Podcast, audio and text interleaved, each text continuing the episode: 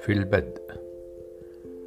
قبل فترة غير قصيرة اعتزمت أداء شعيرة الحج ولم يشأ لي المولى عز وجل أداءها إلا في عام 2012 دعتنا الشركة المنظمة إلى اجتماع لتعريفنا ببعض الأمور المهمة قبل بدء الرحلة ذاتها.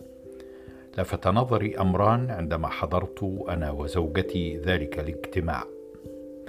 أولهما دعوة المنظمين إلى الفصل بين الرجال والنساء في الجلوس في القاعة وذلك بالرغم من أن عددا كبيرا من الحضور أزواج وزوجاتهم.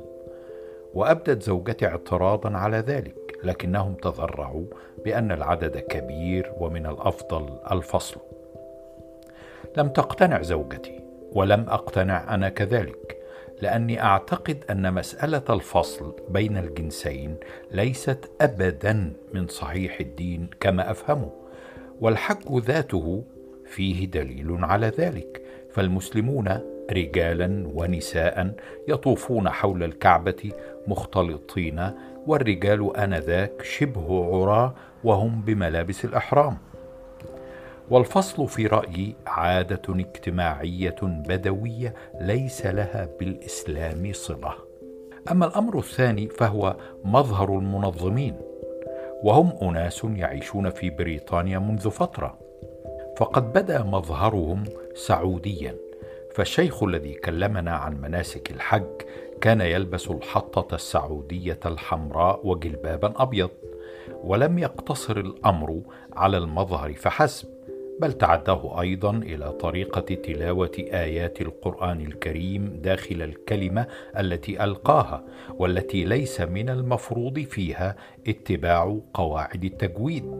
فقد ألزم الشيخ نفسه بتلاوة جميع الآي بالأسلوب السعودي في القراءة كما يمثله الشيخ السديس أو الشيخ العجمي أو غيرهما.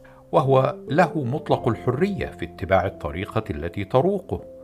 لكن ما يخيفني هنا هو فكرة السيادة التي لاحظت أنها تهيمن على عقول المتسعودين أو من تتلمذ على أيدي السعوديين ومدوناتهم.